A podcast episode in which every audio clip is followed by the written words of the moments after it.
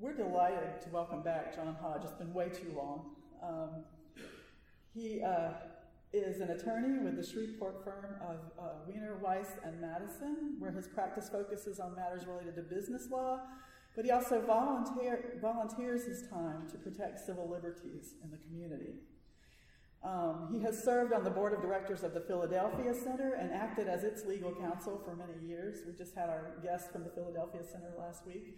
Um, he's also served as a member of the board of directors of the state and local chapters of the American Civil Liberties Union. He's a member of Americans United for the Separation of Church and State and the Human Rights Campaign. So you see that he kind of fits in. Um, he was awarded the Don Mathis Memorial Human Rights Award for his advocacy of civil rights for gays and lesbians and people living with HIV and AIDS. He also was a past recipient of the Ralph Waldo Emerson Award right here at All Souls for his defense of bisexual, gay, lesbian, and transgender rights, along with First Amendment rights. Um, he attends a local United Methodist church. Would you please help me welcome John Hodge?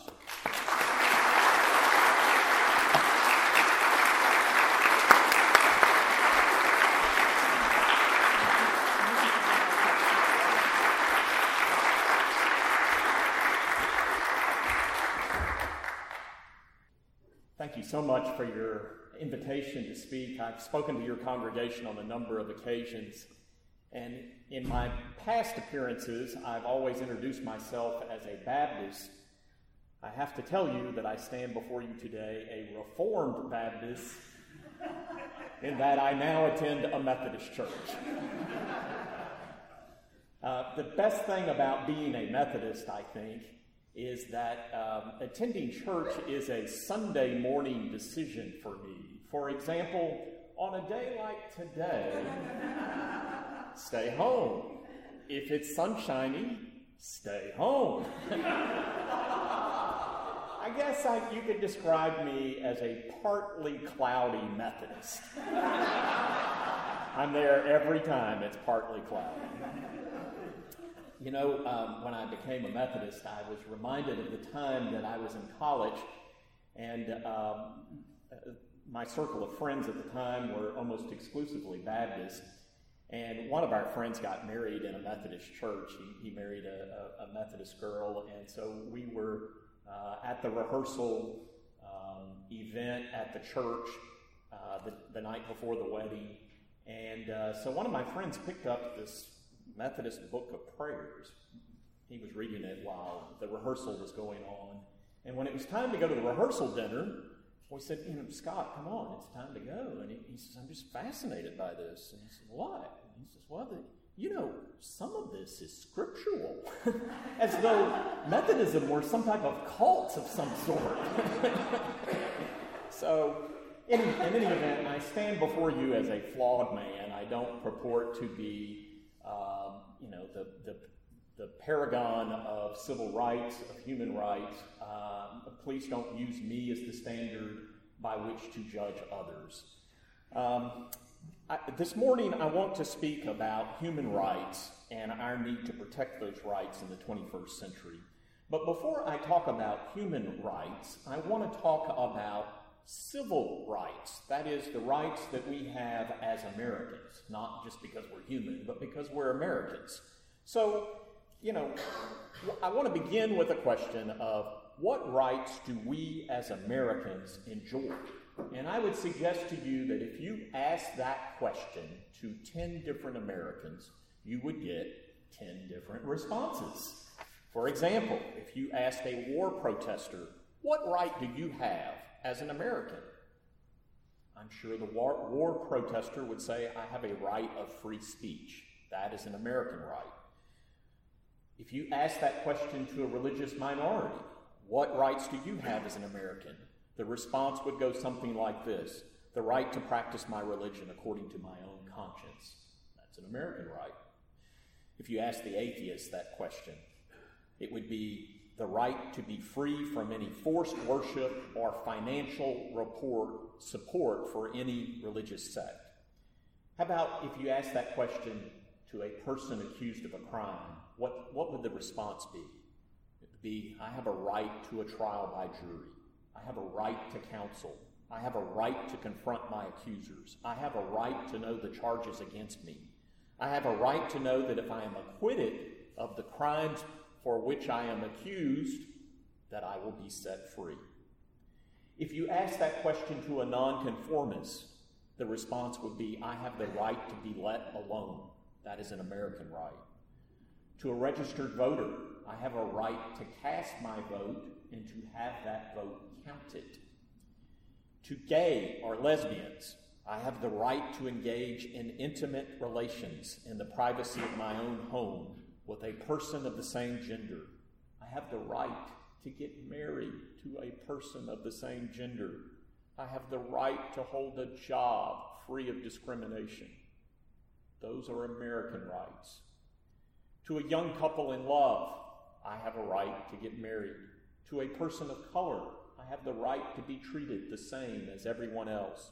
To a woman with an unwanted or troubled pregnancy, I have the right to lawfully terminate my pregnancy. And to a person living with HIV or AIDS, I have the right to be free from discrimination and to adequate health care. These are American rights, but not necessarily human rights. Although there is an obvious overlap between civil rights and human rights, I want to distinguish the two. Civil rights are protected by our Constitution. Human rights, on the other hand, are not dependent upon the laws or customs of any particular culture or government. These are rights that we have as human beings, not as Americans. Now, where did we get these rights? There are humanists in this room, and humanists would say humans have rights because of our intrinsic nature and intrinsic worth. They would use the term natural rights. Human rights are merely self evident characteristics of the natural order. That's what a humanist would say. I call my, myself a believer in God, and in my case, I believe that our human rights are derived from our Creator. I believe in one God and that He, she, or it gave me all of my rights. I believe that God has given every human being human dignity and demands that every person respect the dignity of others. Thomas Jefferson, someone that Unitarians claim as their own. I would suggest that he was a deist and not necessarily a Unitarian, but perhaps they're one and the same.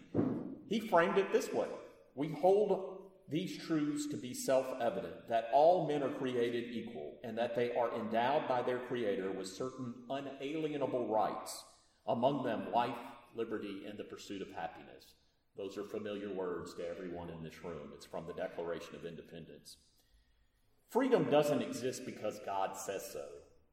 Freedom is a gift from God, but that gift can be taken from us if we permit it to be taken. There's a paradox of freedom. Although it's a right bestowed by the Creator, it is enforced by the creation, by us. We enforce those rights. Freedom, it turns out, only exists when human beings work together with one another.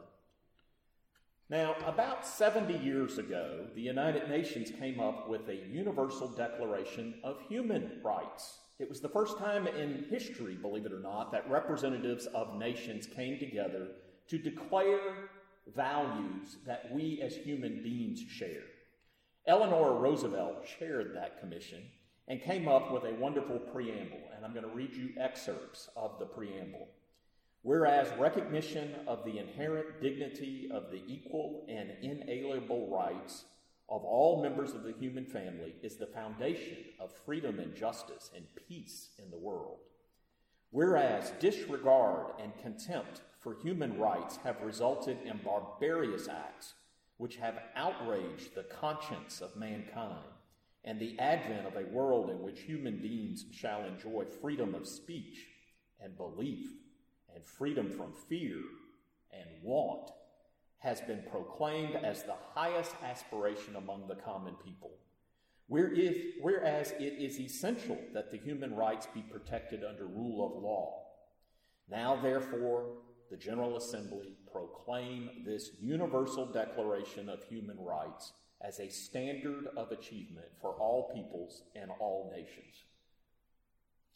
I won't read you the entire Declaration of Human Rights, but I'll cherry pick a few that I like in particular. All human beings are born free with equal dignity and rights.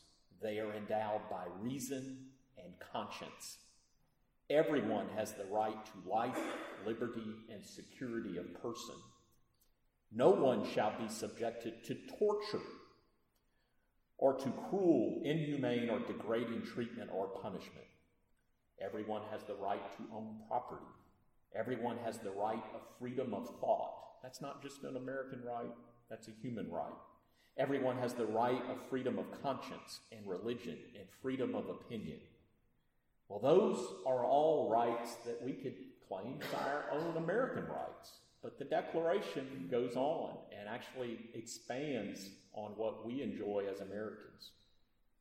It says, Everyone is entitled to all rights and freedoms set forth in this Declaration, without distinction of any kind, such as race, color, sex, language, religion, political or other opinion, national or social origin, property, birth, or other status. That was in 1948, where there should be no distinction among races, even though in the United States, particularly in the South, Jim Crow was the law of the land. It goes on no one shall be held in slavery or servitude, or slavery and, safe, and slave trade shall be prohibited in all forms. Everyone, without discrimination, has the right, get this, to equal pay for equal work. This is 2017, and we are still talking about achieving that goal. Eleanor Roosevelt and her other seven members of her team and the United Nations came up with that in 1948.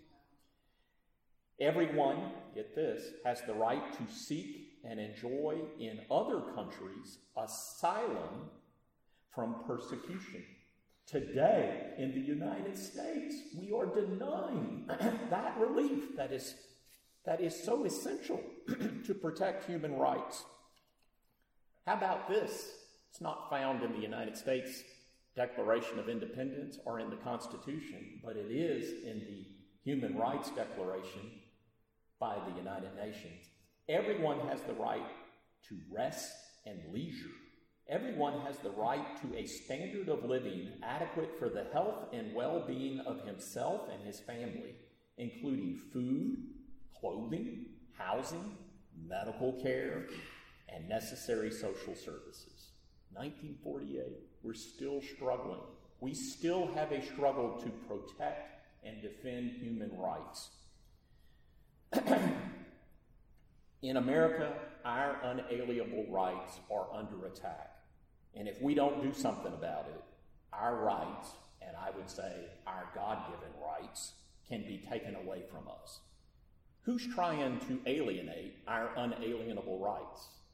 In our country, it comes from a bevy of sources. One is the religious right, but the other is the government itself. And I stand before you as a nonpartisan on that issue. Both Democrats and Republican leaders at times try to take away some of our rights. What about the religious right? Let's start with them. They subject uh, Supreme Court nominees to right wing litmus tests. They steadily erode the lawful right of a woman to terminate her pregnancy. They have succeeded in allocating billions of dollars in tax money to religious groups. Uh, they have succeeded in curbing comprehensive sex education in public schools. And they have intervened in personal end of life decisions you may recall many years ago in the Terri Schiavo case in Florida, the Congress of the United States intervened in that woman's end of life care. Although they have had great successes in what I just mentioned, it's not enough. It's never enough for the religious right. They speak openly of taking back this country for Christ. As TV preacher D. James Kennedy put it in his 1997 book, Character and Destiny, he says, quote, This is our land. This is our world. This is our heritage. And with God's help, we shall reclaim this nation for Jesus Christ, and no power on earth can stop us. They take their mission seriously. We need to take our mission seriously to defend human rights.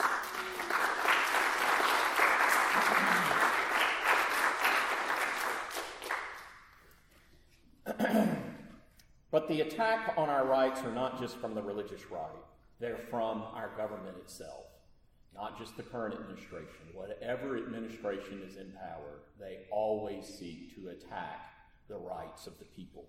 Some administrations are better than others. It's not my role today to talk about that issue, but I can assure you I have opinions on that issue. Peace, hunger, shelter, justice, protection of the defenseless these are very abstract principles for most of us.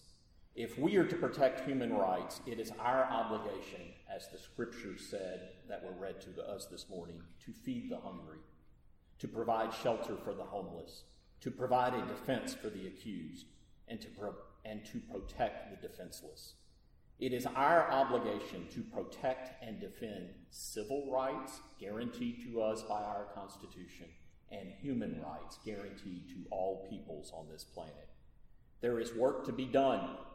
If you're not a registered voter, register. If you are a registered voter and do not vote, vote. It's up to you. We are utterly dependent upon each other to protect each other's civil liberties and human rights. Now, why should we care if somebody else's rights are being taken away but not our own? Why should we care about the treatment of someone with HIV and AIDS if we don't have HIV or AIDS ourselves? What? We don't have any skin in that game. Why should we care if a same sex couple is being denied privileges that an opposite sex couple would enjoy? Why should we care if a war protester is being discriminated? Or why should we care about criminal detainees? Well, part of the answer lies in the awareness of individual dignity upon which our society rests, a dignity belonging to the orthodox and the nonconformist alike. Part of the answer lies in the awareness that if the state may silence the speech of the nonconformists, they may silence the speech of us. And part lies, lies in the awareness that Rulers who have the power to suppress ideas are all too likely to suppress truths that threaten their own power. I close with this never let your guard down. Our rights are constantly under attack. If we don't defend this cause, no one else will. Greater citizen participation in our electoral process will change the shape of the debate on key issues. Our best hope for shaping a new direction is ourselves. Thank you very much.